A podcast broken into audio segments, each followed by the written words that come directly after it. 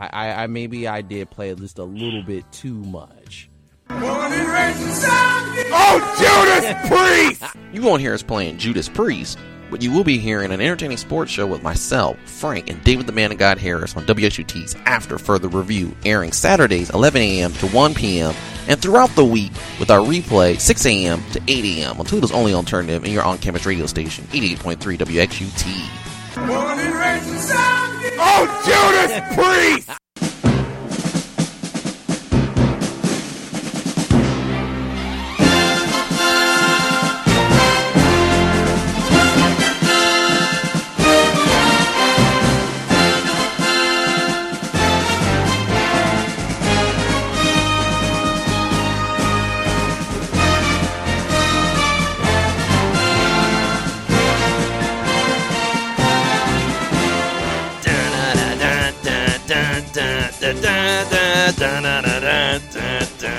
No, we're not doing that old bit about the softball. We're not doing the old bit of the softball, but we are doing our college football preview, and we've got the A-team here with us with David the Man of God Harris. What's up, David? Contract negotiations are settled. No longer holding out. I'm back on the show. That's right. And also, Frank Vashner, once again, happy birthday to Frank Vashner. And also a shout-out to Nene. And she gave us a little thumbs up. She's congratulations to her son. He just graduated in June. So, you know, Jordan Meyer out there, he's a recent high school graduate. So the best to him and his future endeavors. Exactly. But we also got to say we got the A-team. We're also on Facebook Live as well. Make sure you share it, Frank and David.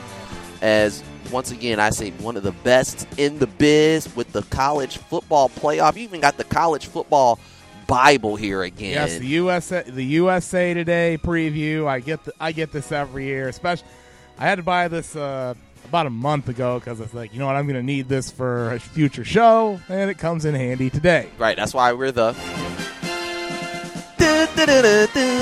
A-team, and that's why you calling us for your college football preview. I know you guys want to get into it. Also, David the Man that got Harris is the football guy. And what conference or what teams you guys want to start off with first? I say let's go in alphabetical order. Alphabetical order, as in what? Start Atlantic with, 10? Start with the ACC. We're doing Power 5. Oh, here's your bit about them being a bad conference. Why? The ACC, really, Frank? You want to start off the show with the most boringest conference, the ACC. Oh, okay, yes. I know the bottom of that conference is boring, but you know what? There's boring teams in every conference. No. There's a few bottom feeders in the team. There's an exciting one, but this conference has boring teams from top to bottom besides Clemson. Clemson's not the lone interesting team. Who else? Duke. I'm talking about Miami here. The turnover chain. Come on. Yeah, that's coming to Toledo in September. Exactly. But that's all you want to talk about. That's it, though. There's no one else. I mean, come on. I mean, Florida State could be in for a bounce back. They lost. What's his face? Jimbo Fisher. So I don't know about that. Yeah. One. Well, but hey, they've got exciting players. Cam Akers. Running back. I mean, come on, Frank. Frank, what did I tell you? And hey, Virginia Tech is all I think could be pretty good too. Josh Jackson from Saline High School, not that far from me. Yeah, well, Polka is the coach, right? Yeah, Joe Polka, former Whitmer coach. This is what I think of the ACC, Frank. Come on, it's a snooze fest. Why you do this every year, Frank? Well, because they're a Power 5 conference, and you know what? There are teams that are snooze fest in the Big Ten as well, but we'll get to that later. Well, how about we do this?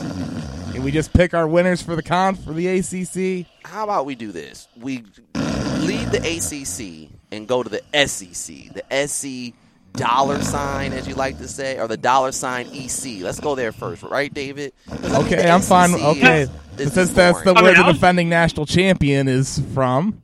Right. We'll start off with that because that's more better, right? Even though that conference, it didn't begin and end with Alabama last year, oddly enough, but Bama still won it all. all anyway. Let's start with the better conference, because that's the conference that we want to start off with. All right, David, go ahead. Let's start off with the A's, and the first team is Alabama.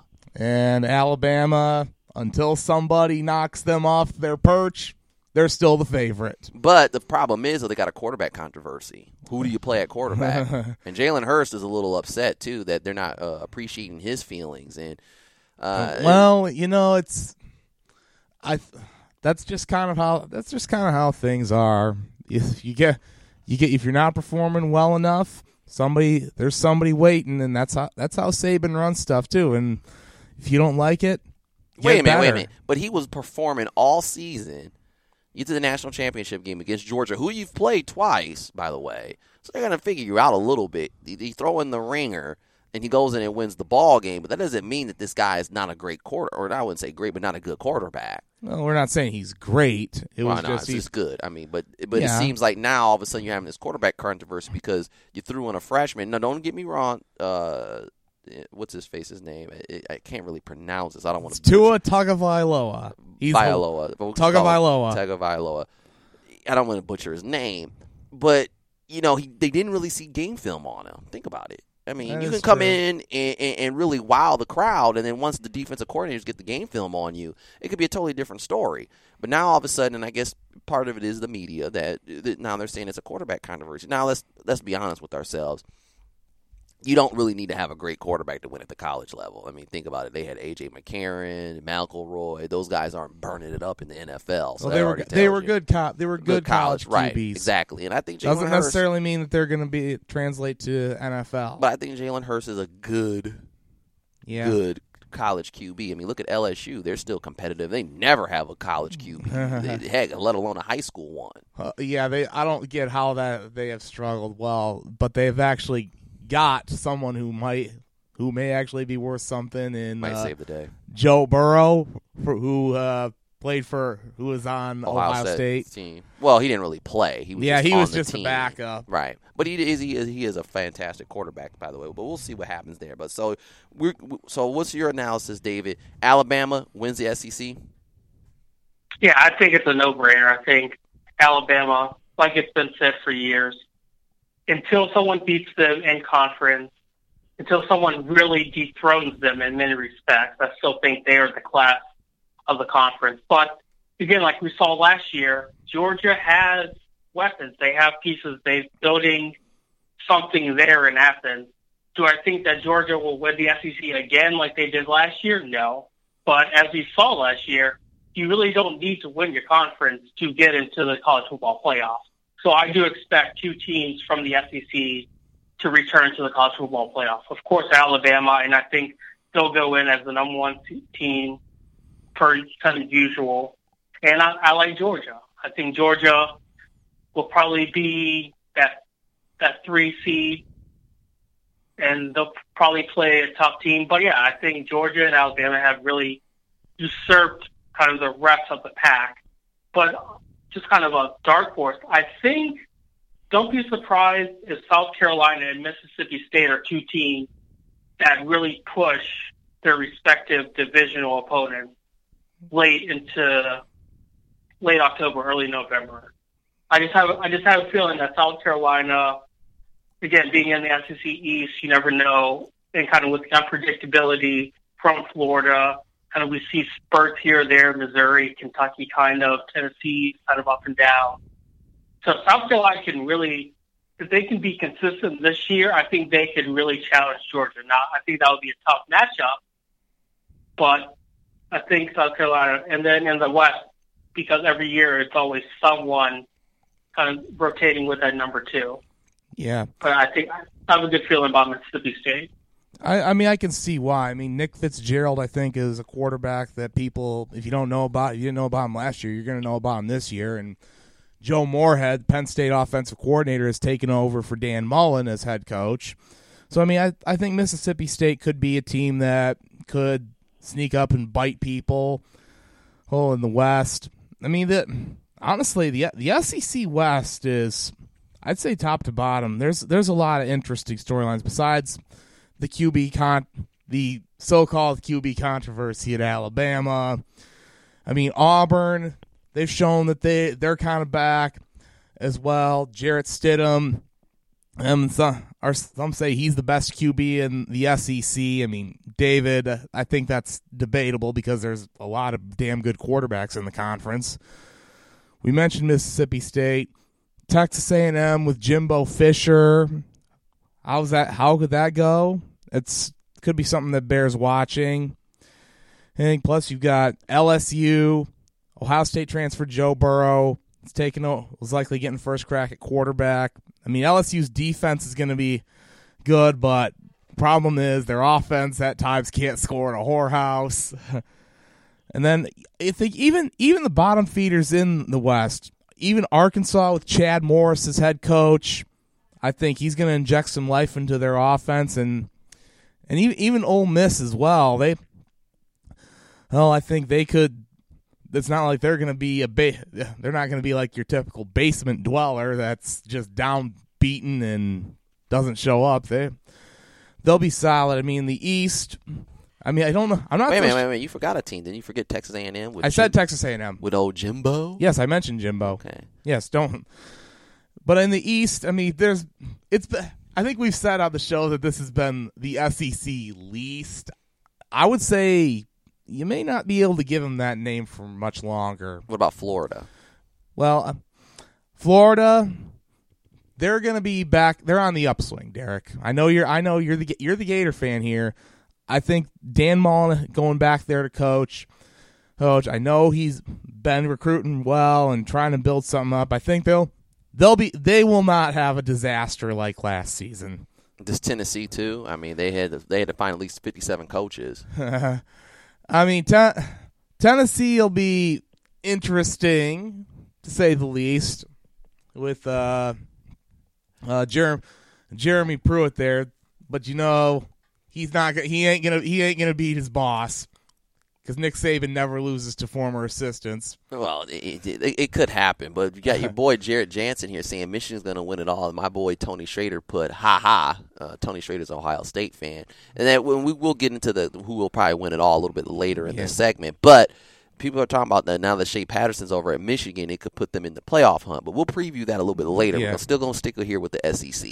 Yeah, I mean, Tennessee, I think, will be interesting.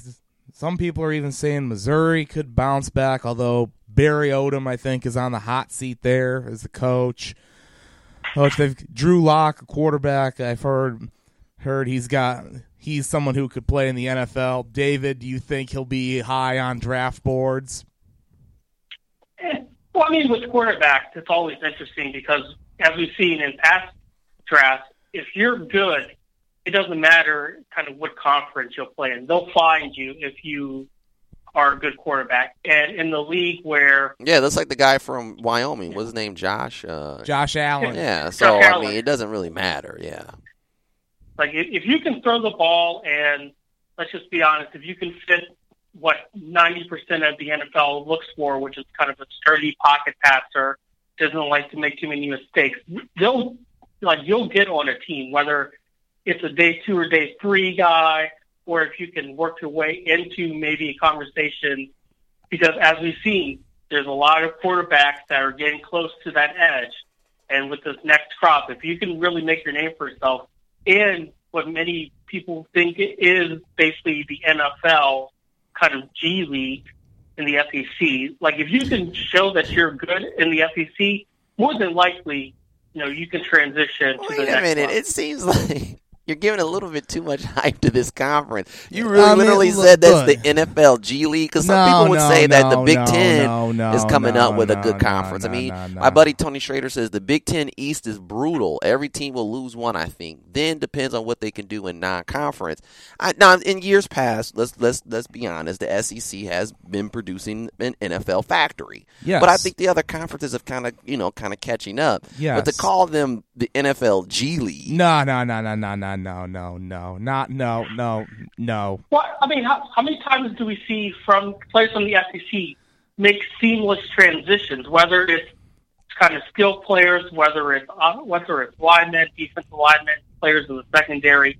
It's not that tough of a transition for a lot of these players because the competitiveness of the SEC, the physicality, of the SEC and the way that they play compared to the guys on Sundays, it's not that big of a leap. Now, granted, there are other conferences, like people look at the Big Ten, and that's a more kind of physical, kind of in-your-face grinder that we see in the AFC North, NFC North, right, to some extent. Right, because of the weather conditions. Yes. Right. Yeah. But just a lot of the players that we have to see, and that's why we always say football factory. Kind of the guys that they're putting out, they're in the league and they make big impacts. You can look at a guy like Leonard Fournette, for example. Well, at certain positions, though, David, how many quarterbacks from the SEC has really been an NFL franchise quarterback? And, I mean, we talked about this a little bit earlier. Obviously, you don't really need an NFL franchise quarterback to win in college football. But if you're going to sit there and say it's the G League and it's this and that, then what about the most important position in the game? They're not producing that. No, they are. They're producing skill players. Right, yeah, but they're not producing in the front. Everyone knows that the quarterback is the most important position in the NFL. And I would say right now in the NFL, who's the only starting quarterback from an SEC team that I can name offhand is Dak Prescott. And he was a fourth-round pick. Yeah. Now, Tony says, agree overall, SEC is top-heavy, which it has been in years past. It has been pretty much Alabama, Florida, Auburn, Georgia in a few years. And Missouri, Missouri always won the East and then get knocked out. But then again, now it says the Big Ten overall is better now, and that's true. It is a little bit more balanced in the Big Ten. Yeah, and I think we're going to see some of that balance return a little bit, and excuse me, in the SEC as well. Because look, nobody in that conference went unbeaten last year, mind you, because Bama lost at Auburn. Georgia lost at Auburn, then ended up beating them in the SEC championship game. So I mean, it's not like you're gonna have. I honestly don't think you're gonna see an undefeated team there. But I'll still say that I think we may have said this already, but I'll go ahead. I think Bama wins the West. Excuse me. Yeah. And Georgia wins the East. So you're gonna have. What about Kentucky? Are they gonna be coming up? What about maybe Arkansas's got a new coach? Yeah, I mentioned Chad Morris. I thought that was a really solid hire there because he's gonna inject. He's an offensive genius. He's gonna kind of get some of that old wild hog that they had with Houston Nutt. I think he kind of ran some. He helped kind of bring some of that in at Clemson and SMU. So I think Arkansas is going to be pretty solid. Sorry, that's a funny name, Houston Nutt. Where's Houston Nutt now? He's not coaching. He went to Ole Miss and he flamed out. He basically nutted on himself. Oh, he was a nut job, right? Pun intended. Yeah. I mean, Kentucky, I think made a bowl. They made a bowl game last year. Mm-hmm. I mean, Mark Stoops has been doing a pretty solid job there. Their former quarterback was just on the SC feature. That big heavy dude, Jared Lorenzen. Yeah, Lorenzen. Yeah, he was over. That was a long time ago. Yeah, he was over 500 pounds at one point. Yeah. What about South Carolina? The Gamecocks. South Carolina, I think they actually were pretty solid last year. They've got. Jake Bentley, I think, is another quarterback people are gonna know more about. Who is this guy? G Wood. That's Danny Greenwood. Okay. Friend of the show. So he says Bama will win because they play Helen Keller for the blind. Danny, stop with that. Bama does not play the Mississippi School for Cake Baking or some school for the blind or anything like that. So I'm going to bring up Alabama's schedule, right? Well, I got it right here, dude. Yeah. Right here. You don't have to keep flipping through the pages. Mm-hmm. You know, sometimes it's called the internet. They play Louisville first on the 1st of September. In Orlando. And then they play Arkansas State. Then they're at Ole Miss on the 15th, which could be interesting. I know they've had they have struggled in Oxford before. Then they play Texas A&M. That will definitely be a win. Louisiana Lafayette. That's going to be a blowout. How do you know that? You don't know that for sure. Raging Cajuns. Then they're at Arkansas. Then they're versus Missouri. at Tennessee. That might be one you ain't going to want to circle, depending on how Tennessee season goes. Then they're at LSU. That's another one on the November 3rd. Yeah, that's that could. There's been some people think that could be another game of the century, like in 2011. Let's pump the brakes on that. Let them get some results in first. Who's saying that?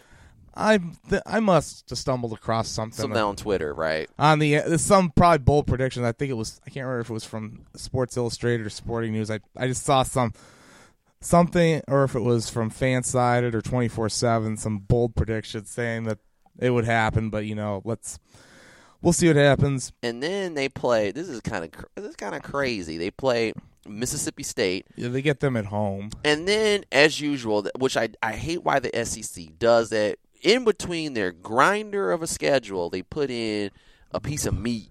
The Citadel. I wouldn't say a piece of meat. I'd say more like a piece of stinky cheese. It just screws up everything. I guess that's a practice game before playing against Auburn. It's that one, that'll be a blowout. That's when Nick Saban will probably put the band and the cheerleaders into the fourth quarter. Yeah, Danny's got a little point here. Yeah, you got where does the Citadel come in here? I mean, come on. I guess everybody in the SEC decided, let's just play one cream puff right before rivalry week. Basically, that's basically what they're doing. That's what I think they're doing right there. They're basically putting in a cream puff in there so you can maybe relax before you actually play one of your rivals. But that's pretty much their schedule. Yeah. So let's wrap up the SEC, fellas, real quick. So we got from the West, Alabama. Who you got in the East? Georgia. David? Same. Wow. Now me, I'm going to go with Alabama out the West, but I think I'm going to go with Florida out of the East. A couple years ago, they were in the SEC championship. Everyone always forgets about the SEC East champion because they get beat by Alabama. I know, but Derek, I'll be honest with you. I do think Dan Mullen's going to have Florida back to being relevant, but I mean, could they win the East this year? I'm not going to completely shoot it down, but I think Florida's at least a couple of years away from winning the SEC. But I mean, they're not going to be the hot garbage that they were last year, right? They couldn't score in a whorehouse. Okay, so now we go from the SEC to let's go to the American Athletic. Oh no, I'm just joking. No, let's stick with the Power Five. Nah, we were sticking. I was just joking, Frank. Just joking. Ha ha. Yeah. The American Athletic, where there's a team that claims the national championship. Right, exactly. And then their coach just took off to the Big Ten, which we're going to talk about right now. Let's go to the Big Ten. Let's get with the heavy hitters. One of the conferences that missed out on the playoff. Yes, that is right. And was that fair, David? David, you there? I don't know. I don't want to say it wasn't fair, but I mean, with this college football committee, like I don't even know how to justify anything because they change the rationale every year. So, well, I guess I ask you this: should they expand the playoff to at least 6 or 8 teams? Because to me, I just feel that there's some really great quality football out there, and I understand if you want to do it 4, it kind of makes the prestigiousness of the playoff. Obviously, it puts a little bit of drama in there, but at the same time, though, that's almost like, well, let's cut down the NCAA tournament down back to 48 teams, and you can miss out on some really great teams. I don't believe in trying to make it a 16-team playoff or anything like that, but at the same time, though, 4 teams, and then you're trying to have 3 teams from one conference, and then it's just, I don't know. I just think sometimes college football does this more for the headlines and really trying to just put the best teams out on the field and let the teams figure it out on the field. Yeah. Well, I mean, they did that, but then the committee keeps choosing guys or teams that don't win their conference or their division into the playoff. And so at some point, it's, okay, we want to preface head-to-head, strength of schedule, head-to-head, strength of schedules, conference champion. But then when we see the Final Four, it's like, oh, so about this head-to-head conference champion thing. And so it's like, I understand people wanting to put it to 6 to 8, but then that brings into Like, how many more bowl games are we going to have? And which bowl games are you going to, like, I know you have, like, the prime bowl games that everyone kind of talks about that are in the rotation right now for the college football playoff.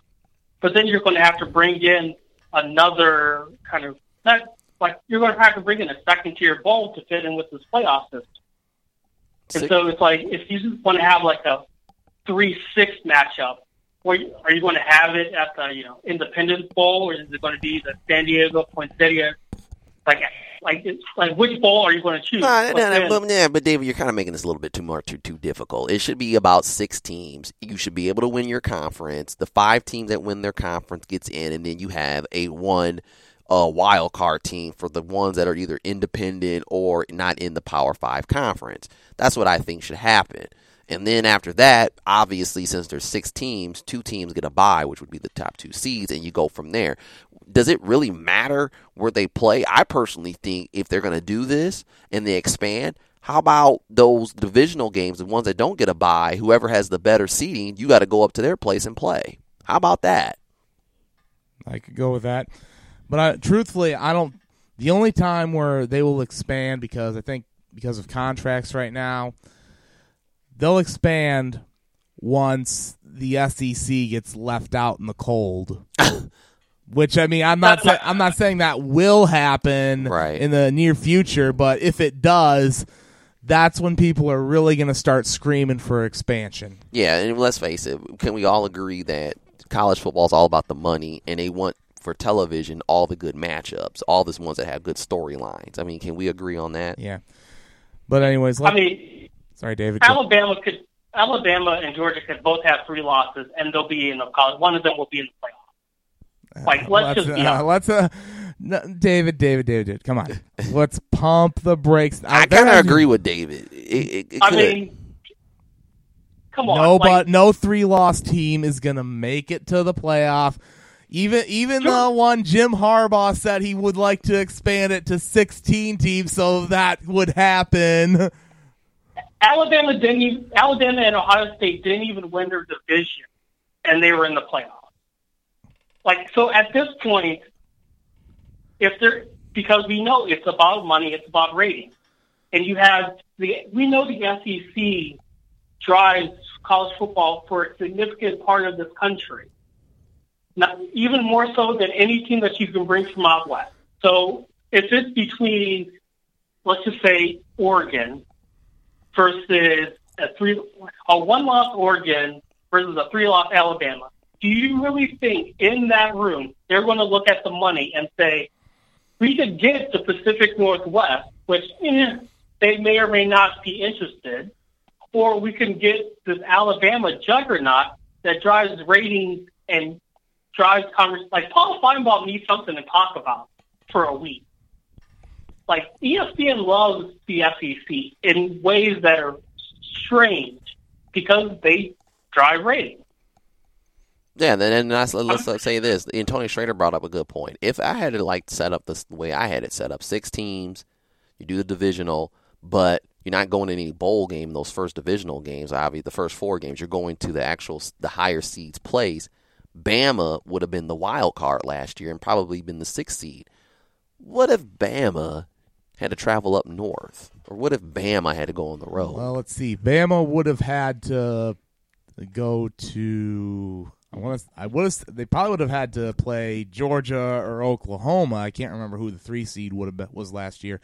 I want to say it was Georgia. Georgia, because Georgia and Oklahoma that was the 2-3 game in the Rose Bowl where nobody played a lick of defense. Right. Well, let's say they had to go to Georgia or Oklahoma. Now, would their chances been better?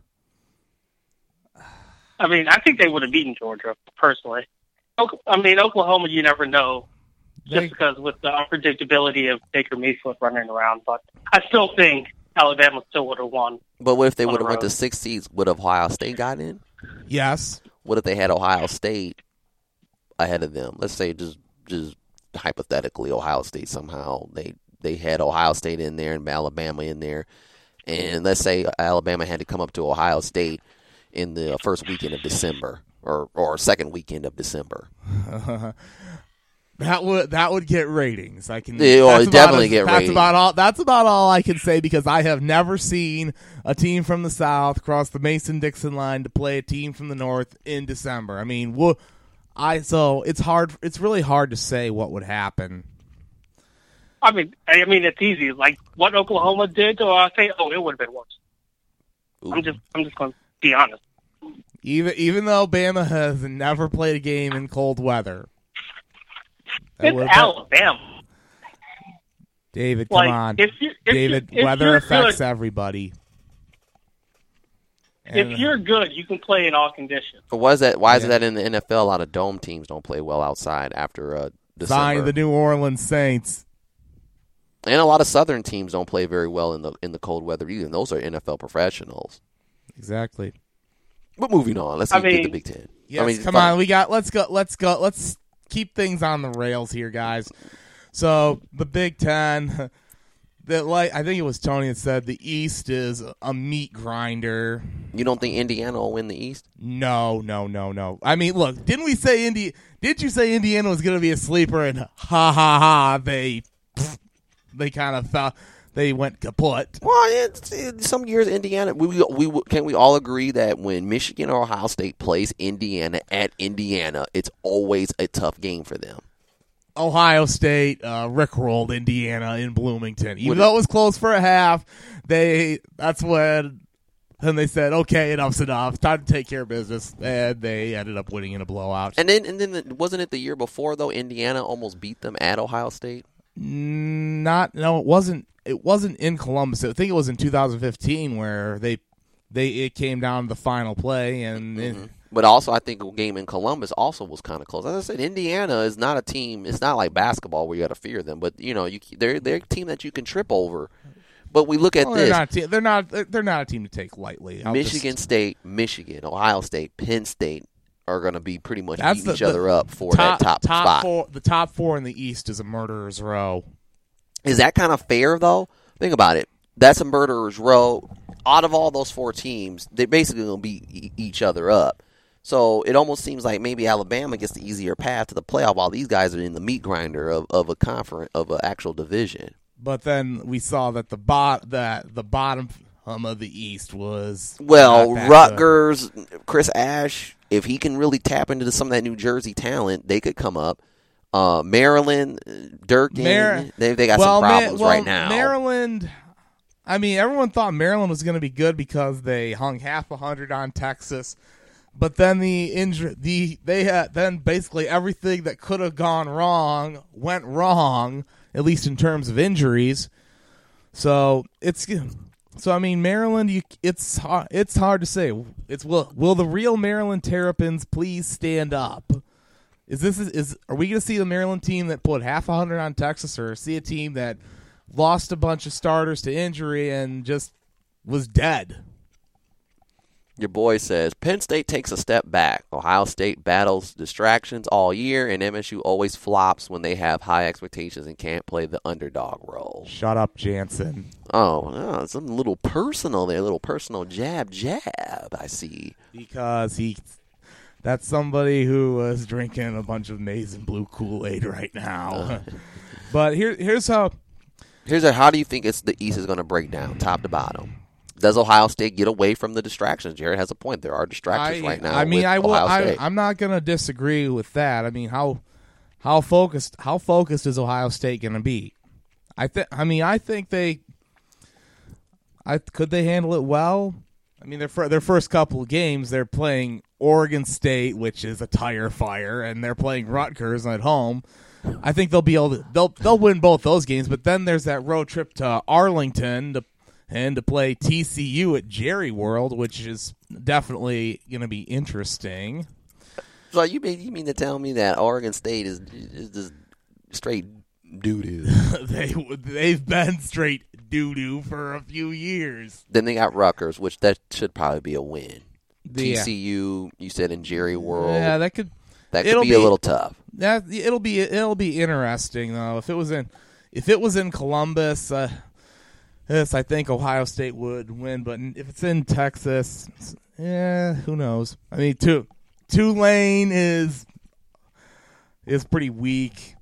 I think they'll take care of Tulane, but that September 29th game, that's going to be a real big test. They go to Happy Valley to play Penn State. Mm-hmm. 9:29. Then they got Indiana at home, which could like a little pebble. Minnesota with PJ Fleck, second year. Row the boat. At Purdue. Purdue, I think when McCumber and I were on a couple of weeks ago, said Purdue was actually one of the more improved teams last year. You know, they've got some talent coming back. Elijah Sindelar, I think is an underrated quarterback. Mm-hmm. Heck, and then they got going to West Lafayette. That could be a little bit tricky. Nebraska at home. They get Nebraska at home. And new head coach there with Scott Frost. I mean, Nebraska will be better, but I don't. But then again, the last few times that Nebraska has gone to Columbus, they've gotten rickrolled. And then November 10th, Michigan State at in East Lansing. I mean, gun to my head, I think. That could be a game that decides the East, but honestly, Michigan State, has not beaten Ohio State in East Lansing since 1999. Yeah,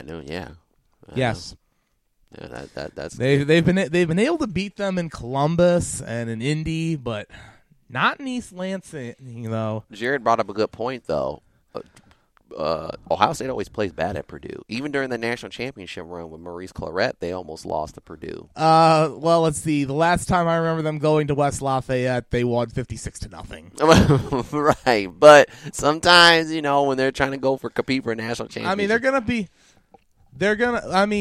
I think that's going to be tricky. That's going to be a tricky game for Ohio State. I don't deny that.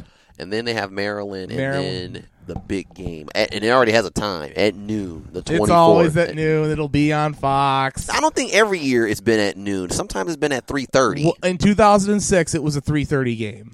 I want to say they may have moved it. Because they 1 versus 2. Because it was a 1 versus 2 showdown. Mm-hmm. So that's with Ohio State. So now, fellas, who wins the East? David? I know you're down there in OSU country. He's going to pick his team. Yeah, I still think Penn State and then Ohio State comes up second. I just think the head-to-head against Penn State, I think Penn State wins Happy Valley, and I think Ohio State loses to one of the Michigan teams. Frank? So I think a two-loss Ohio State team doesn't get far. I will say this: the East Division is not going to have an unbeaten team. Fair enough to say that. I will say Penn State returns the best. They return one of the best quarterbacks in the conference with McSorley. Everyone's like, "Oh well, Saquon. They can't replace Saquon Barkley." Miles, David, I'm going to say this right now, and you can probably agree with me. Miles Sanders. Oh, that's going to be who replaces Barkley. David.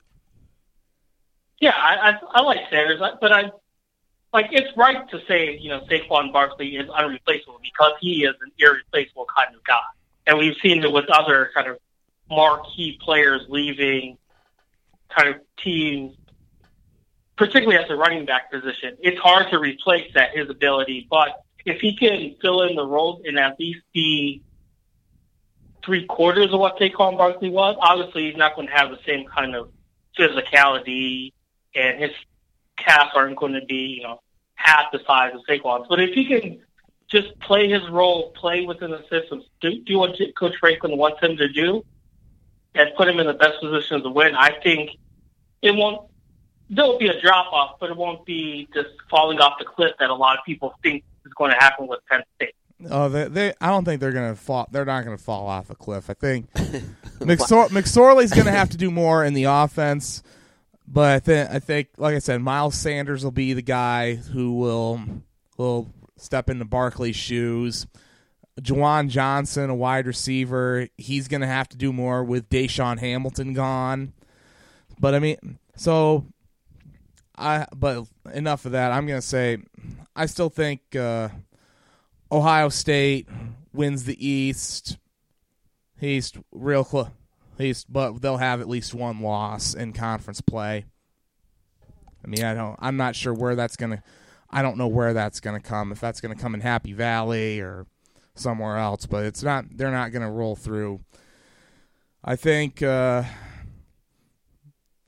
State will come second, Michigan State third, Michigan fourth again. And that's pretty much all you need to know about the East.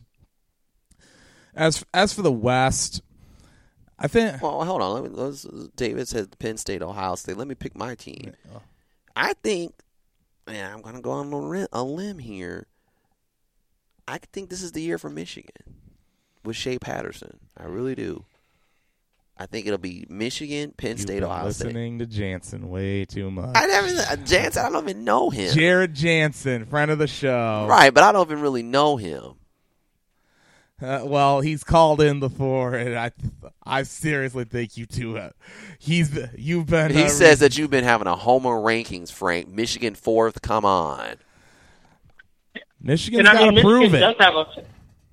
Michigan has a favorable schedule in terms of most of their tough competition is at home. So they have they have Wisconsin at home, Penn State at home, Indiana's at home. They got to go to East Lansing and Columbus. And they got to open the season on the road in South Bend.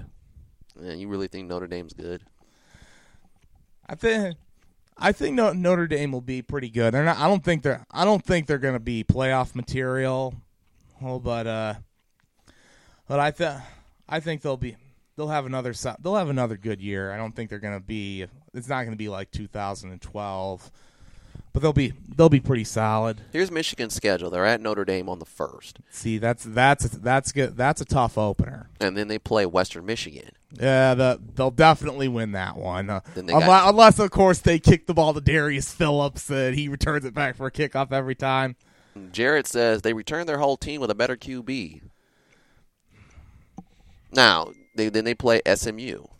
That'll be over at halftime. Really? SMU, I don't think will be that good. Then they got Nebraska. Yeah, is that they get Nebraska at home or?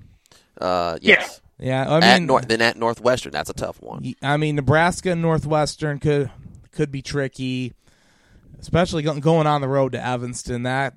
That's a trap game for them. And because keep in mind, Clay. This is Clayton Thorson's senior year, and I've actually heard, and again, David, take it with a grain of salt. I think that they could, that he could, if he gets completely healthy and he returns from an injury, they're saying that he might hear his name called in the draft in the first couple of days. But so Northwestern will be a tough one. Who they got next? Okay, I guess they got Maryland. Maryland, they'll win that one. Then they're at like David said, they got Wisconsin at home. You think Wisconsin's going to win that one? Wisconsin, I think is the best. They're the best team from the West. I think they've got one of the best offensive lines in the country, and Alex Hornibrook is going to be back QB. Plus, they've got one of the best running backs in the country. He and Jonathan Taylor. So, I mean, Wisconsin's definitely a team to keep an eye on. Then they're at Michigan State, which you mentioned, and East Lansing. That should be a good one.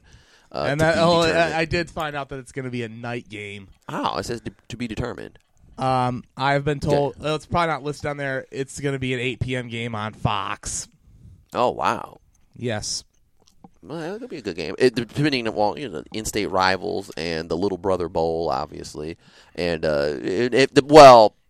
how can they say it's going to be on Fox at 8 p.m.? Because it depends which way the two teams go. What if Michigan State or Michigan are not that good? You still going to put that on at 8 o'clock? That might be a flex game. Yeah, who knows? I've just been hearing stuff saying it's going to be 8 p.m. game on Fox. Then they're Penn State at home, then they're at Rutgers, Indiana at home, and then their final game is at Ohio State. And winning in Columbus is something that Michigan has not done since 2000. Well, there was that controversial call. No, no, no, no, no, no. We're not going to make excuses. No, the last time Michigan went to down here to Columbus, they got screwed by the round. No, they didn't. They couldn't move the ball in the fourth quarter, and plus you could blame bad coaching as well, throwing the ball from your own end zone. Oh, that results in a pick six. But can you admit though, Frank, that was a bad call? But if the ref doesn't put the ball like an inch further than what it was, then that game's over. Michigan wins in overtime. I mean, guys, Frank, we can all talking here. That's a judgment call. Well, we understand that, but Frank, if the call goes a certain way, Michigan does win the game. Now, we can all say that this could have happened, that could have happened, this could have happened, that could have happened. But then again, we also can say that if the referee possibly would have marked the ball and said it wasn't a first down, Michigan probably wins the game. So there's a lot of things into it, but I do think that it does kind of stink that the game came down to probably on a call. You really kind of want the players to play it out. And Jared said JT was short. Homer. Well, hey, he said you're a homer pig putting Michigan at 4th. But at least this year, Frank, I give you a lot of credit, Frank. At least you're not screaming in the mic about James Joseph Harbaugh. I mean, remember a couple years ago what happened? Yes, yeah. Well, I mean, look, sell me on results, and all Michigan's done is finished no better than 3rd in 3 straight years. Well, there was one point of the year that Michigan was in the playoff hunt. And I mean, it's not as though they're like finishing behind lesser teams. I mean, right. And you just admitted that the East, the Big Ten East, is a very hard conference. Yeah, it is. It is one of the tougher divisions. But let's kind of shift our attention to the West. Yeah, this is how the West was won. And let's face it, the West is the teams in it compete with each other, but it's almost like the SEC. Any team from the West, can they beat the East in the championship game? The only team from the West that could win the Big Ten is Wisconsin, and I've already said. So you just want Wisconsin? You don't think Northwestern? Northwestern? Maybe? Well, Northwestern. Fitzgerald's actually been there almost 13 years. Yeah, I mean, Pat Fitzgerald's a coach I have a ton of respect for, and I've said Clayton Thorson is another one of the best QBs in the conference, but a lot depends on his health because he was injured at the end of last season, and then could he return, and is he going to be fully healthy? If he's healthy, then yeah, I think this Northwestern could be pretty damn good, but if not, who knows? I mean, Iowa could be solid too. Nate Stanley, he's another good QB. They got a good tight end with Noah Fant. Their running back's got to be replaced, though, as well. So, I mean, Iowa's going to be pretty solid. Nebraska, I think, is going to be the most improved team in the conference. Mm-hmm. And it's because with Scott Frost being there. Purdue, I've said, they were better last year. I think they could be a team that could trip up some of the big dogs. I mean, Minnesota with P.J. Fleck, I mean, the first year they went 5-7. He's got some talented guys there. Do you think, I got to ask you this because I know Zach Herrick sometimes was a P.J. Fleck hater. Can he actually get Minnesota to be competitive? I guess taking baby steps, can he get at least Minnesota to beat Wisconsin consistently or, you know, because Wisconsin is for that Paul Bunyan Axe or whatever they play for. And can he get Minnesota to at least compete for a West championship? Or is he just all hot air and production? It's interesting to say. I mean, I want to see how year 2 goes first before I make a determination on that. Mm-hmm. Yeah, because at Western Michigan, I think he only won one game his first year, and then I think he did. He went 1-11. Yeah, and then year 2, that's when he started taking a bigger step forward, and I think it was it year 4 where they went to the Cotton Bowl? Mm-hmm.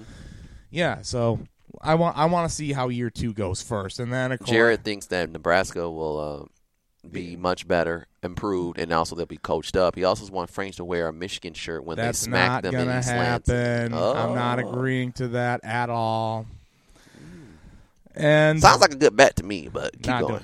And then, of course, the most irrelevant team in the conference, Chief Alina Wrecked, Illinois. It's sad that the Illini have gotten to that point where they're not at least competitive. That's a team that is vomit stuffed in a rotten fish cooked in a microwave. Vomit stuck in a rotten fish cooked in a microwave. Yeah, that's pretty disgusting. Yeah, it is, and it's kind of interesting how you came up with that theory. But why is it that they're vomit in a rotten fish cooked in a microwave? For one, you never cook fish in a microwave unless we're talking Gorton's fish sticks. Okay. Which I would rather you bake them. Right. Keep going, Ray. But the Illinois is putrid. Right. They are. Yeah, and Jansen says the juice needs to return there. Juice Williams. Wow, that's a blast from the past, about 10 years ago. Oh yes, ever. Yeah, I think Juice... You may have Layman also returning them, who's also now on the Big Ten Network. Oh, Jay Layman, the guy who put the pain in champagne. Right. Yes, I remember that old bit. So I think we can say Wisconsin wins the West, Ohio State wins the East. David, you say Penn State wins the East. You gonna go Wisconsin in the West? No, I have Iowa winning the West. Oh, okay. Okay, sorry, David. Go ahead. No, I think because with Iowa's schedule, the way that things work out, not having to play either Ohio State or either of the Michigan team, Iowa does go to Happy Valley. But, again, Iowa and Penn State, it could just be whoever kicks the most field goals. So you know that's going to be a low-scoring game. And then having kind of Nebraska at home, Wisconsin at home, I think that will play well in their favor. I'm going to go with Iowa out of the West, Michigan out of the East. That's just me. Okay. That's just me. I think that this will be the year that they make it. Yeah. And we'll have to see if the Big Ten champ gets left out again. I'm not so sure it'll happen this year. Here though, because I think unless of course you have a conference champ that loses 2 games and falls pretty down in the rankings. So that's the Big Ten. Well, actually, what we're going to do, we're going to take a quick commercial break. Yeah, we got to get a break in. Yeah, we're going to take a quick commercial break. We did the Big Ten. We did the SEC. Coming up next, we'll get to the Atlantic Coast Conference for you, the Snoozer Conference, and also we'll do the Big 12. How about that? Big 12 looks a little interesting this year. Maybe they can cook something up in the old football playoff, huh? Well, who knows how will Oklahoma do without life without Baker Mayfield? That is right. We'll take a quick commercial break. Listening to 88.3 WXUT's After Further Review, we're doing our college football playoff preview here. This will be a long podcast for you, as David the Man of God Harris and Frank Vashner. We'll be right back. We'll talk about the ACC and the Big 12 after this with the A-Team.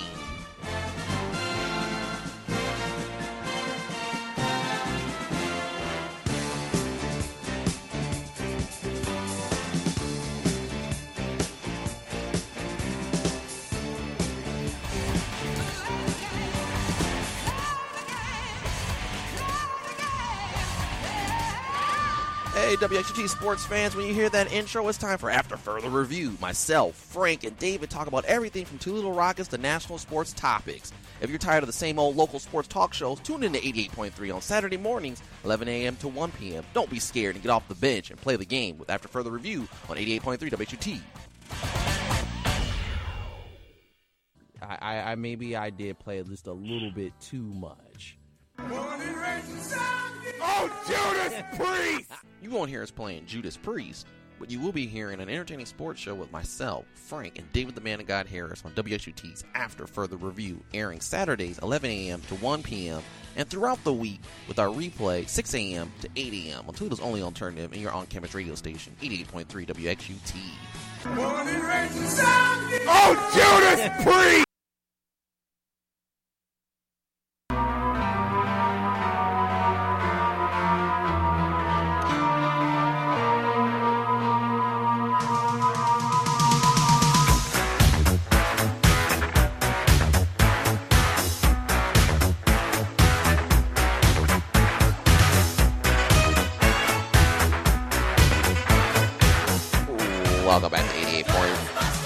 WXUT. Oh, the original Ghostbusters theme song.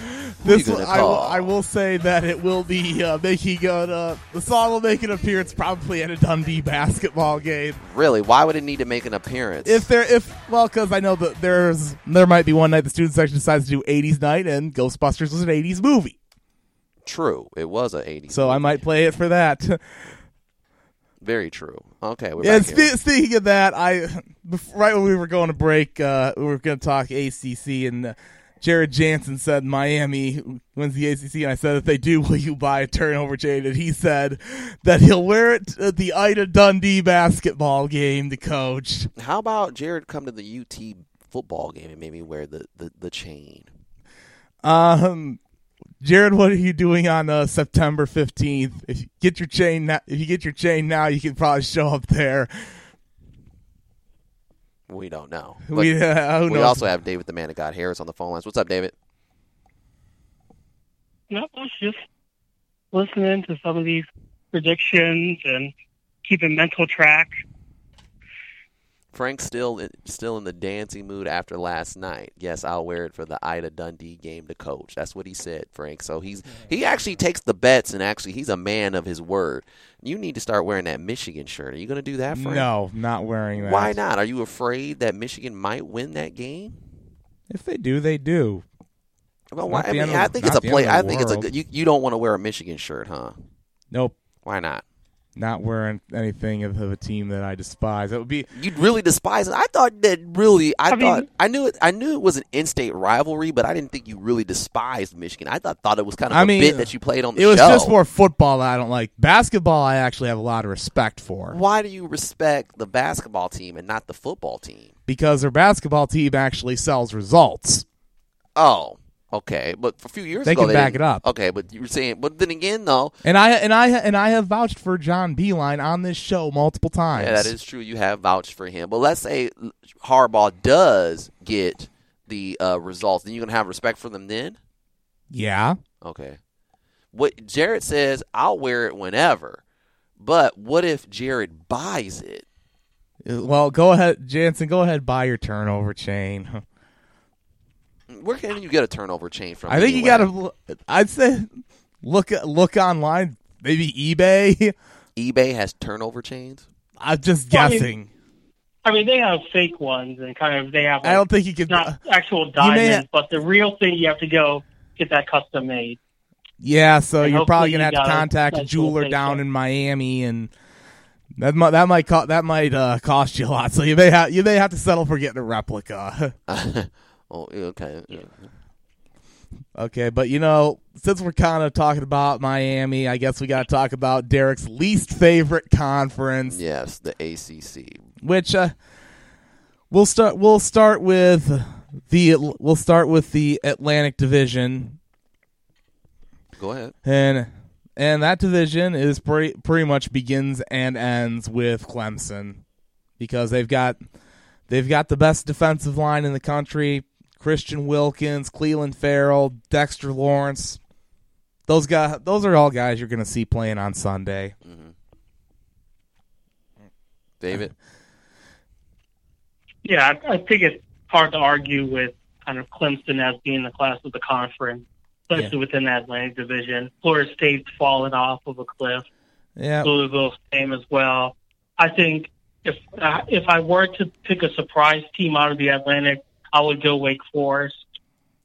But then again, in the Atlantic, it pretty much is, can anyone really challenge or even give Clemson a fight in many respects? Yeah. I'm not so sure there's anybody from the Atlantic Division. I mean, Florida State, I think, will be better than they were last year.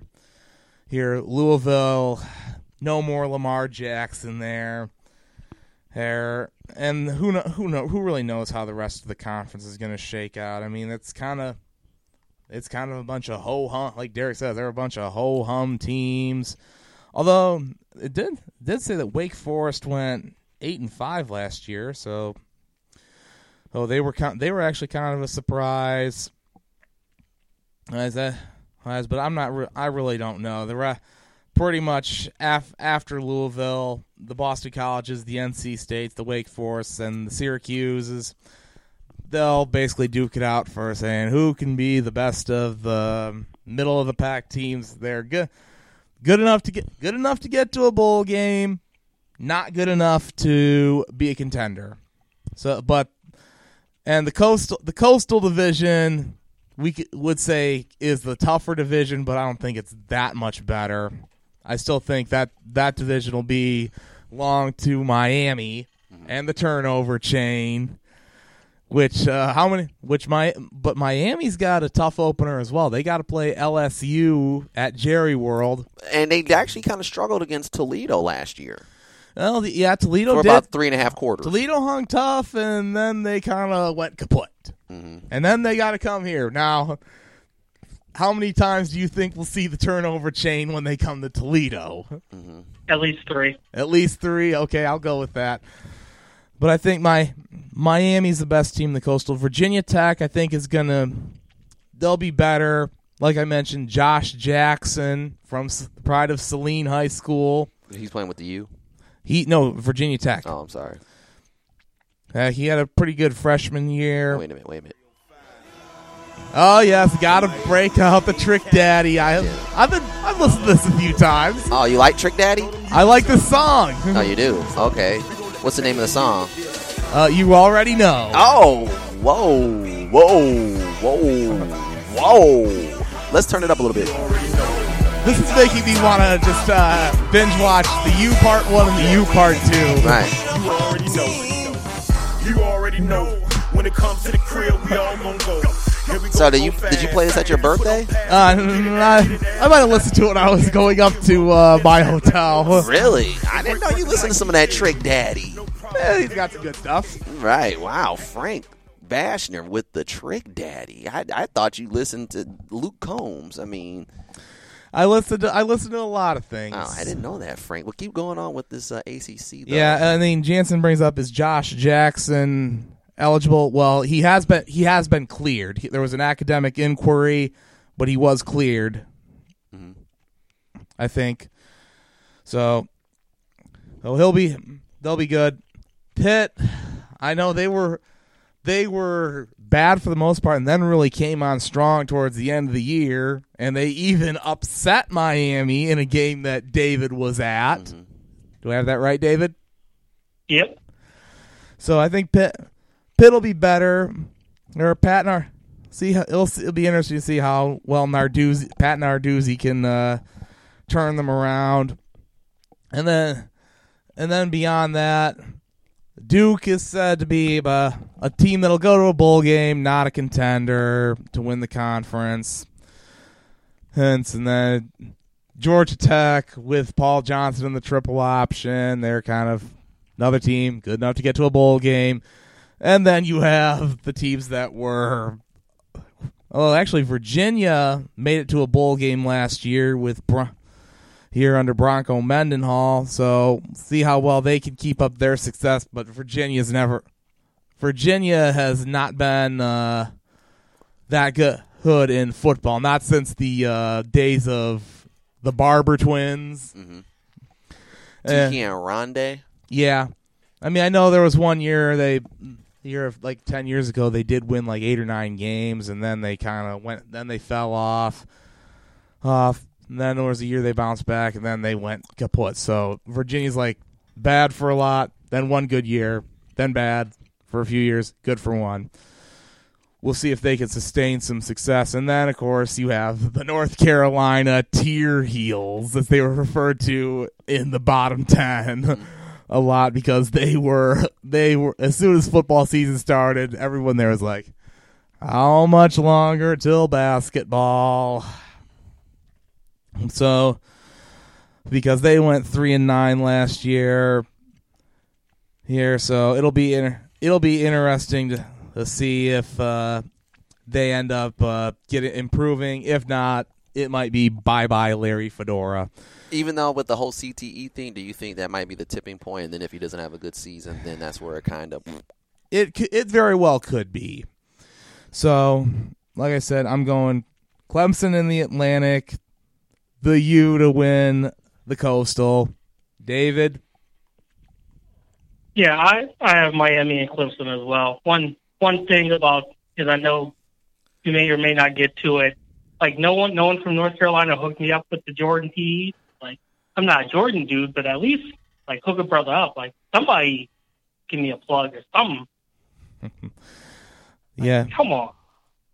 So Derek. As you know, I know we know you hate this conference, but you know what? Just bite the bullet. I gotta pick one. So this is what I'm gonna do. I'm gonna see here. I Miami looks good. I would say that. Yeah. But I'm gonna go with Miami out of the Coastal, and then out of the Atlantic, I'm going with Syracuse. Dino Babers does it. Orange fast. It's a bold strategy, Cotton. Hope it pays off for him. I'm just joking. I'm not going with Syracuse. Are you serious? I meant Wake Forest with another former MAC coach, Mr. Clawson. Yeah, well, speaking of Syracuse, Dundee football actually has a new strength and conditioning coach that just finished up an internship there, Tyler Mayo. Really? Yeah, with Coach Babers. Man, you're always name dropping. Actually, I'm going with Clemson. I think it'll be Clemson, yeah. Miami, and Clemson. I think will win the conference. I mean, don't get me wrong.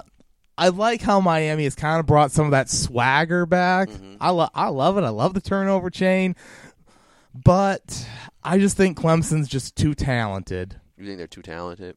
Yes. Okay. All right. I'm just shocked that you actually know the U song. I this is crazy that you know some Trick Daddy. It's been in my rotation. Is it in your rotation too, David? Oh, of course. You already know. They should remake a music video for it and have the turnover change. Well, to be honest with you, Frank, the only way that you get that song with you got to be winning. This song is basically for the winning teams at the U, not the bootiness. Well, their team last year was actually pretty good. Right, but, I mean, get some hardware. At least win a conference division championship or something. They did win a division last year. Well, then, actually, did they win a bowl game last year? No, they lost to Wisconsin. Well, I guess you don't get the U song then. Well, hey, but, you know, was this the year we're going to say that the U is back?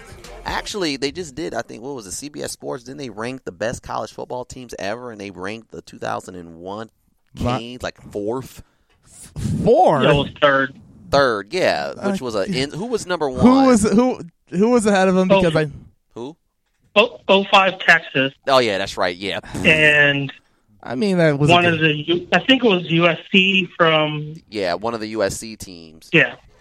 Look, I'm just going to go ahead and disagree with that. I mean, not even though those USC team and that Texas team were some damn good football teams with a lot of talent. I'd still put the 2001 Miami team ahead of them 7 out of 7 days of the week, twice on Saturday. Yeah, that's right there. That.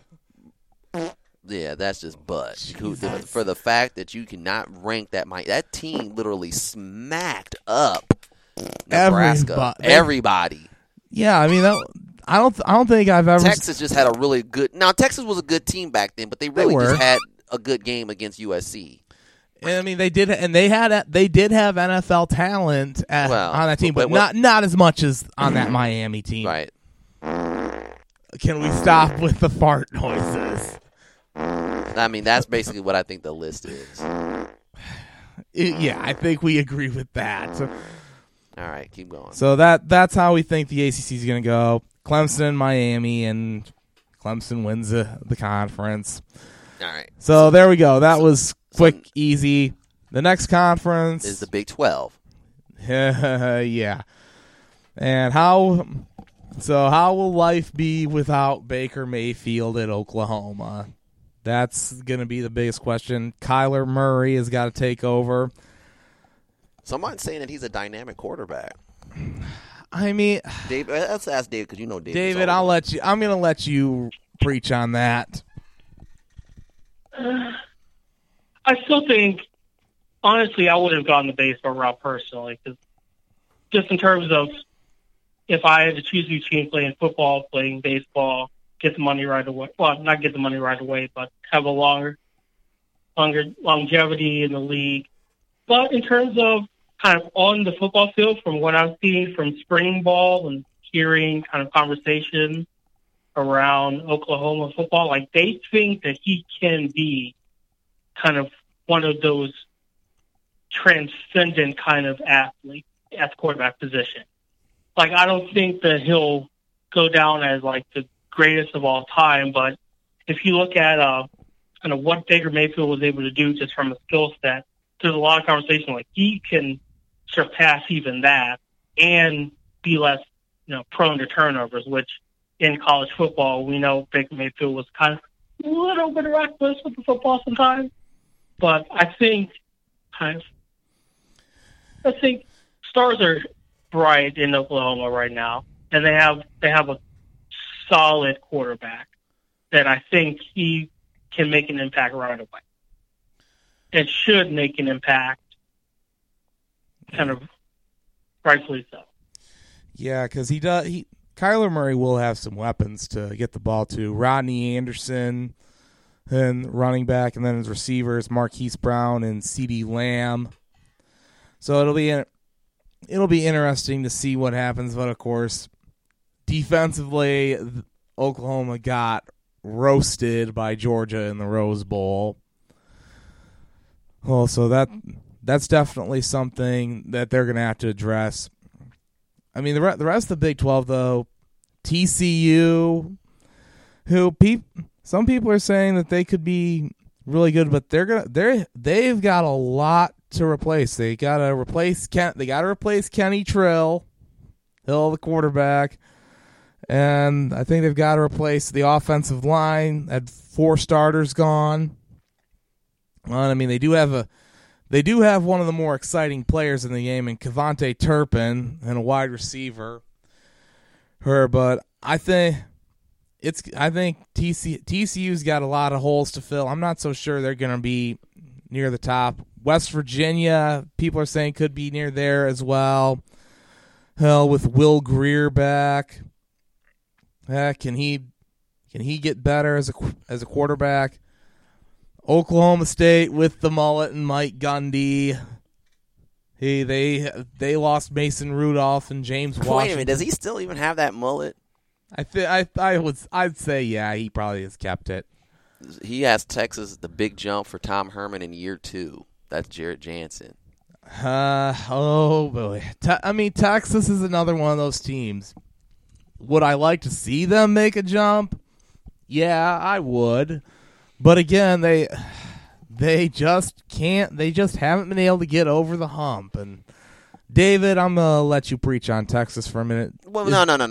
You saying get over the hump? The team in the Big 12 that can't get over the hump is Kansas. They can't get over the hump. Kansas. Well, in football, the Jayhawks. Yeah, they just, for some odd reason, I don't understand how you're in a big conference and you could be that terrible year in and year out.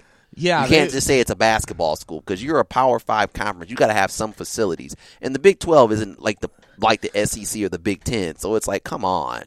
Yeah, I mean, look, one year they're really good. They go to the Orange Bowl hole, but then they fall off, and then Mark Mangino gets fired after he said something bad to his players. Mm-hmm. And then since then, Kansas has been irrelevant. That is very true. They have been irrelevant. Did you talk about Matt Campbell at Iowa State? Yes, I mean, the Iowa State improved a lot last year. Here, I mean, they've gone from a woebegone team, and now they're considered a dark horse. Because look, Campbell's beaten. Keep in mind that he did get a win over Oklahoma and TCU last year. Here, so I mean, defensively they got better, improved from 31 points a game allowed to about 20 points a game. So they'll both be him. That play has to continue. Now they did lose Tom Manning to the Colts, our offensive coordinator. Yeah, so that'll be something to watch. I think. I mean, Iowa State I could see sneaking up in there and having their hat in the ring. thing as well. And then that's another team that it's tempting to pick them to win it. Excuse me. Excuse me. So, and then beyond that, your Texas Tech and Kansas State, teams that are good enough to make a bowl game, not good enough to win the conference. Although they're saying Cliff Kingsbury is on the hot seat. Mm-hmm. And then, of course, the bottom, you have the Kansas Jayhawks and Baylor, which was a dumpster fire last year. They lost to Liberty in their first game of the season. And so, is Baylor going to be – I mean, Baylor's not going to be going back to how they were a few years ago. Oh, but how are they going to be much better? That's something to watch, but picking a winner of the Big 12, I'm still gonna have to go with Oklahoma. I'm tempted. It's tempting to go Iowa State. Hey, I wouldn't be surprised if they do win the conference, but for now I'm just gonna go Oklahoma. David. Sure. So a couple things. I think Kansas goes to Mount Pleasant and get to victory against Central Michigan. You heard it here first. That would not surprise me. And then in terms of who I think will win, I think it's between Texas and Iowa State. I think in terms of Texas being able to play Oklahoma early, well, like having a relatively tougher schedule at the front end, they play USC kind of reminiscent to the glory years for both programs, home against TCU, and then the game against Oklahoma, all that before the first weekend of October, and them having a relatively easy stretch kind of the second half of their season. I think their game against Iowa State at home, for me, will determine who wins the Big 12. Yeah. Kind of as a regular season. And then Iowa State, we've seen what Coach Campbell can do. Again, many of the tougher games are at the front end of the schedule. Yes, they go to Iowa, but they have Oklahoma at home. Then he gets to beat up on Akron, kind of just reminisce on good old times. Yeah, so, Iowa State. Oh, sorry, David, we lost you for a sec. Yeah, Iowa State has a solid schedule, and I think if he can continue to make that upward trajectory. It's not as though Iowa State has slipped back. And we saw last year kind of those glimpses of, okay, this is the Matt Campbell that we saw in Toledo that were able to make teams sweat and play them close. So I think now getting better players, kind of finally getting over that hump, I think this is the year that a lot of people will really know the name Matt Campbell. I think people should already know Matt Campbell, but like I said, they were saying that possibly he could be the next Ohio State coach if Urban in that situation don't work out. Yeah. So I think people do know who Matt Campbell is. Yeah. So, I mean, like I said, Oklahoma is my pick, but don't be surprised if Iowa State wins the conference. Eric. Right. I'm looking at Iowa State's schedule. San Diego State, they first start off. Then the Cy-Hawk Trophy, which got to go to Kinnick for that, right? But if I think if Iowa State can win that game, and then they go against Oklahoma, it could give them a lot of confidence. And then they play Akron the 22nd. Yeah, that'll be a stakey leg. Yeah, alert. I think that was the old school Matt connection there with Matt and Sam. But we're gonna get Akron though. West Virginia, Texas Tech, Kansas, Baylor. At Texas, though, could be a tough one, and then versus Kansas State. I'm going to go with, though, in this conference, there's no divisions. Yeah, it's the top two teams, so I think I would say Oklahoma and Iowa State will be playing for the Big 12 championship. Yeah, I agree. So you're with – all right, so that is the Big 12. We're pretty much – I'm going Oklahoma and Iowa State, battling out for the championship. Derek agrees. David, you say Texas and Iowa State? Yeah. All right. So that's the Big 12. Now we got to head west to the Pac-12, a conference that has – they also missed out on the playoff last year here as well. Yeah, that's true. The Pac-12, which is, I think, another conference that is kind of a snoozer, but we'll go with it. Yeah, I mean, there's some good. There's some good players and good teams there, but it's gonna. We'll see how it goes. I mean, looking at the North Division, I think that division pretty much is Washington's. And they have ruled the roost there. Jake Browning is back at QB. Myles Gaskin, another one of the best running backs in the country. He's somebody who's going to play on Sunday. Hey, Stanford, another Heisman candidate with Bryce Love. Love at running back. So, I think it's those two that are your top dogs in the Pac-12 North. Beyond that I don't. Washington State. Hey, I know Mike Leach has had some solid teams, but they've got a lot of guys to replace. They got to replace Luke Falk, who threw a lot of touchdown passes, and they lost their defensive coordinator Alex Grinch to Ohio State. So I mean, but again, Mike Leach knows how to pull one or two out.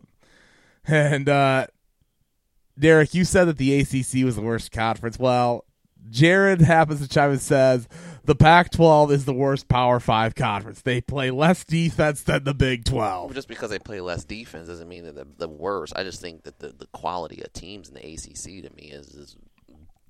But then again, look at this, though. Arizona State, Arizona all have new coaches, which what is Herm Edwards? Yes, Herm. Besides, you tried to win the game. I'm not really. This is actually an interesting conference. Arizona State, Arizona, what are they going to be doing? UCLA, I believe, has Chip Kelly. Yeah. Oh, yes. Let's get to the South real quick. All right. Hey, I think UCLA is going to be better with Chip Kelly. I mean, USC, I know they've got to replace Sam Darnold. So it'll be interesting to see what happens there.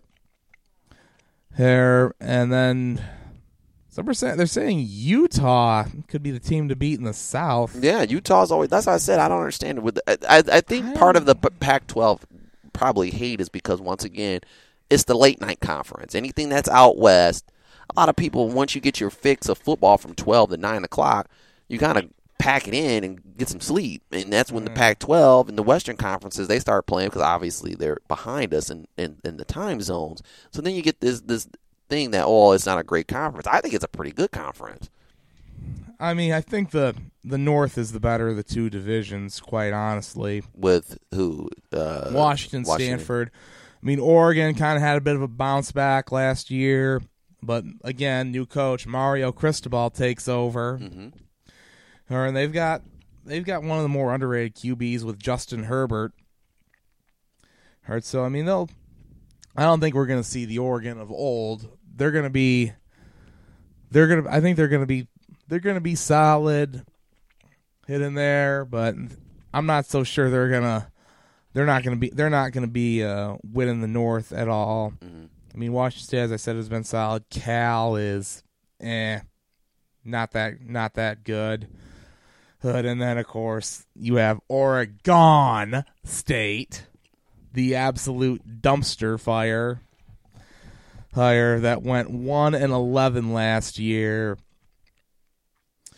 But of course, they have a former QB, Jonathan Smith, taking over as head coach, and he. But, I mean, it says his situation's not that bad. He's got 7 stars returning both sides. So, it'll be interesting. That's something that they'll be watching in Corvallis, but they're not gonna be like the teams that would sneak up and bite you like they did when you had the Rogers brothers playing there. Right. There, so it'll. And then, of course, the South. They say Utah wins. I think, I th- I think SC probably wins the South. It's not that good of a conference. UCLA will be the most improved, and then the rest of it, your Arizona, who's got another good QB with Khalil Tate, Hayton. But, of course, they got Kevin Sumlin there, who's taken over things. It'll be it. So that'll definitely be interesting to watch. See if they get better. And then, of course, what happened? Colorado was a one-hit wonder. They ended up getting to the championship game in 2016, and then they went kersplat. So I think your Washington wins the North. I'll go SC to win the South. David? I think of the North. I think it starts with Washington and Stanford, of course, but I think Stanford wins the North. I think after September, we will know what kind of program this is. Having to play USC, I believe, I'm looking at the schedule correctly. Yes, so they play USC at home, they go to Oregon, and then they go also to Notre Dame. So I think San Diego State and UC Davis kind of mixed in there in between. But I think those three games will show us kind of what David Shaw is looking to do. And I think Bryce Love will have a breakout performance in those big games. Well, breakout, that was... It's not David. He's not gonna be a breakout. Everyone knew who he was last year. He was the runner-up for the Heisman Trophy. But in terms of because he's playing out west, people are going to say yes, he's a great running back. But again, you look at the Colorados, the U.S., Arizona State, the Washington State. There's a reason why he finished runner-up when the majority of the season we were all looking at this kid like, hey, Bryce Love. You are probably easily a top 5 pick if you were to go out into the NFL draft. And so him coming back, he does have a chip on his shoulder. Yes, he was a runner-up, but then it was also, the way that the season ended for him, the way that there's still a lot of people say that he still has a little bit more work to do. And yes, he was the runner-up for the Heisman Trophy, but that just means that, hey, we need to get to a point where we're just not hand-gifting it to a quarterback. And so I think from there, he'll have, for me, what is a breakout, which is kind of those 150, 200-yard gains consecutively to kind of make a statement in a similar way to what Lamar Jackson did when he started his Heisman campaign. So I think in terms of breakout, that's what I mean. Everyone knows the name Bryce Love.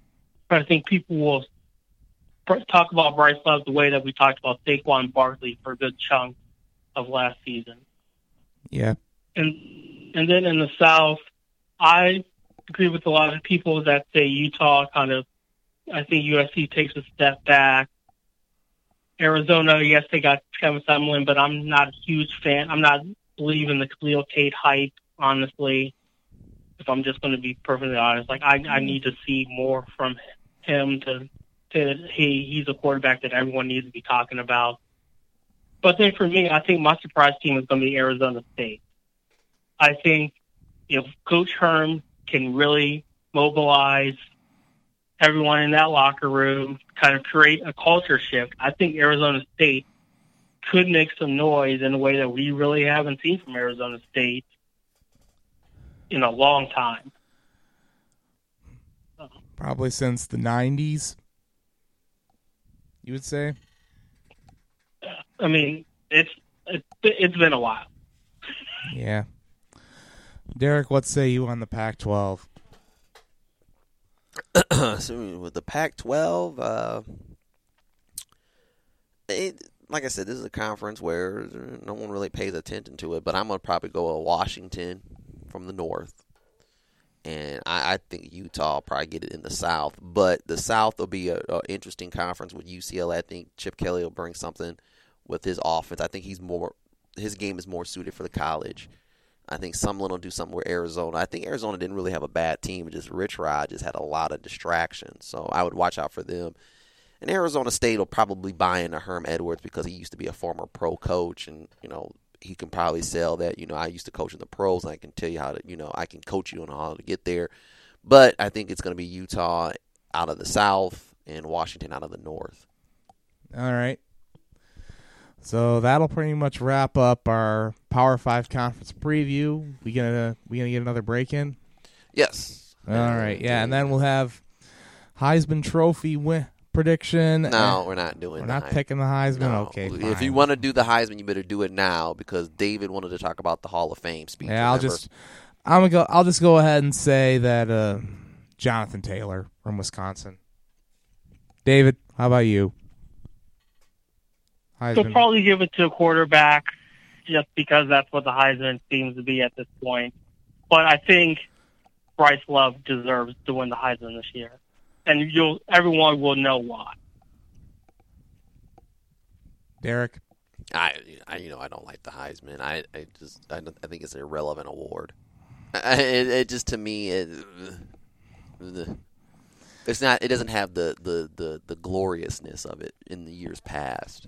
And right now, you know, there could be someone that we don't know about that can come up and actually win the Heisman and have a really great season. I mean, I understand this is a preview show, but to me, the Heisman means nothing to me. I know. Well, everyone. But actually, so we'll come back, talk about Ray Lewis's sermon and T.O. We'll talk about T.O. and Ray Lewis's sermon. Let's kind of finish out the show because I know last week David couldn't do what he wanted. Plus, next, we have to push it back a little bit too. The NFL North, what was it? We're going to do AFC East and NFC East preview. Oh, you guys didn't do that last week? No, we didn't do it last week. Didn't get an opportunity to. So we're going to have to finish him. But we're going to take a quick commercial break and listen to 88.3 WQT's After Further Review. And, I've been liking this. You remember this song? Sounds familiar. Come on. It's one of the most famous movies. The name's there. I'm just drawing a blank. It's a cop movie. RoboCop. No. It's from that era, though. David, you know? Wait.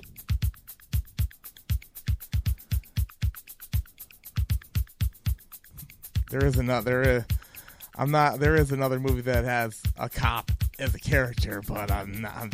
That might be from the 80s. What? Die Hard. No.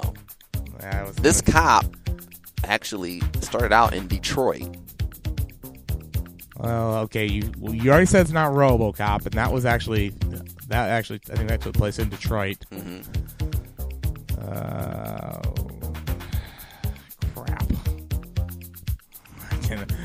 Crap. I'm drawing a blank. David, famous comedian that played in this movie. Beverly Hills Cop. That's right. There you go. How'd you figure it out? Well, you said comedian. That's kind of what got it going. That's right. Because that Eddie Murphy. Yes, Beverly Hills Cop. And Jared Jansen's like Shea Patterson. Wow. Then right here, Jared said Hawaii is the best team to watch out west. Last game of the night. Even though Hawaii has been kind of blah. Yeah, that is true. But anyway, we're going to take a quick commercial break, and then we're going to talk about the Hall of Fame. I thought the introduction speeches were really great. And finally, Frank, you got a trivia question, right? We'll be back after this. Make sure you listen to our SoundCloud and iTunes podcast. This is a long one, though, for us fellas. So stay tuned for that next on 88.3 WQT's After Further Review.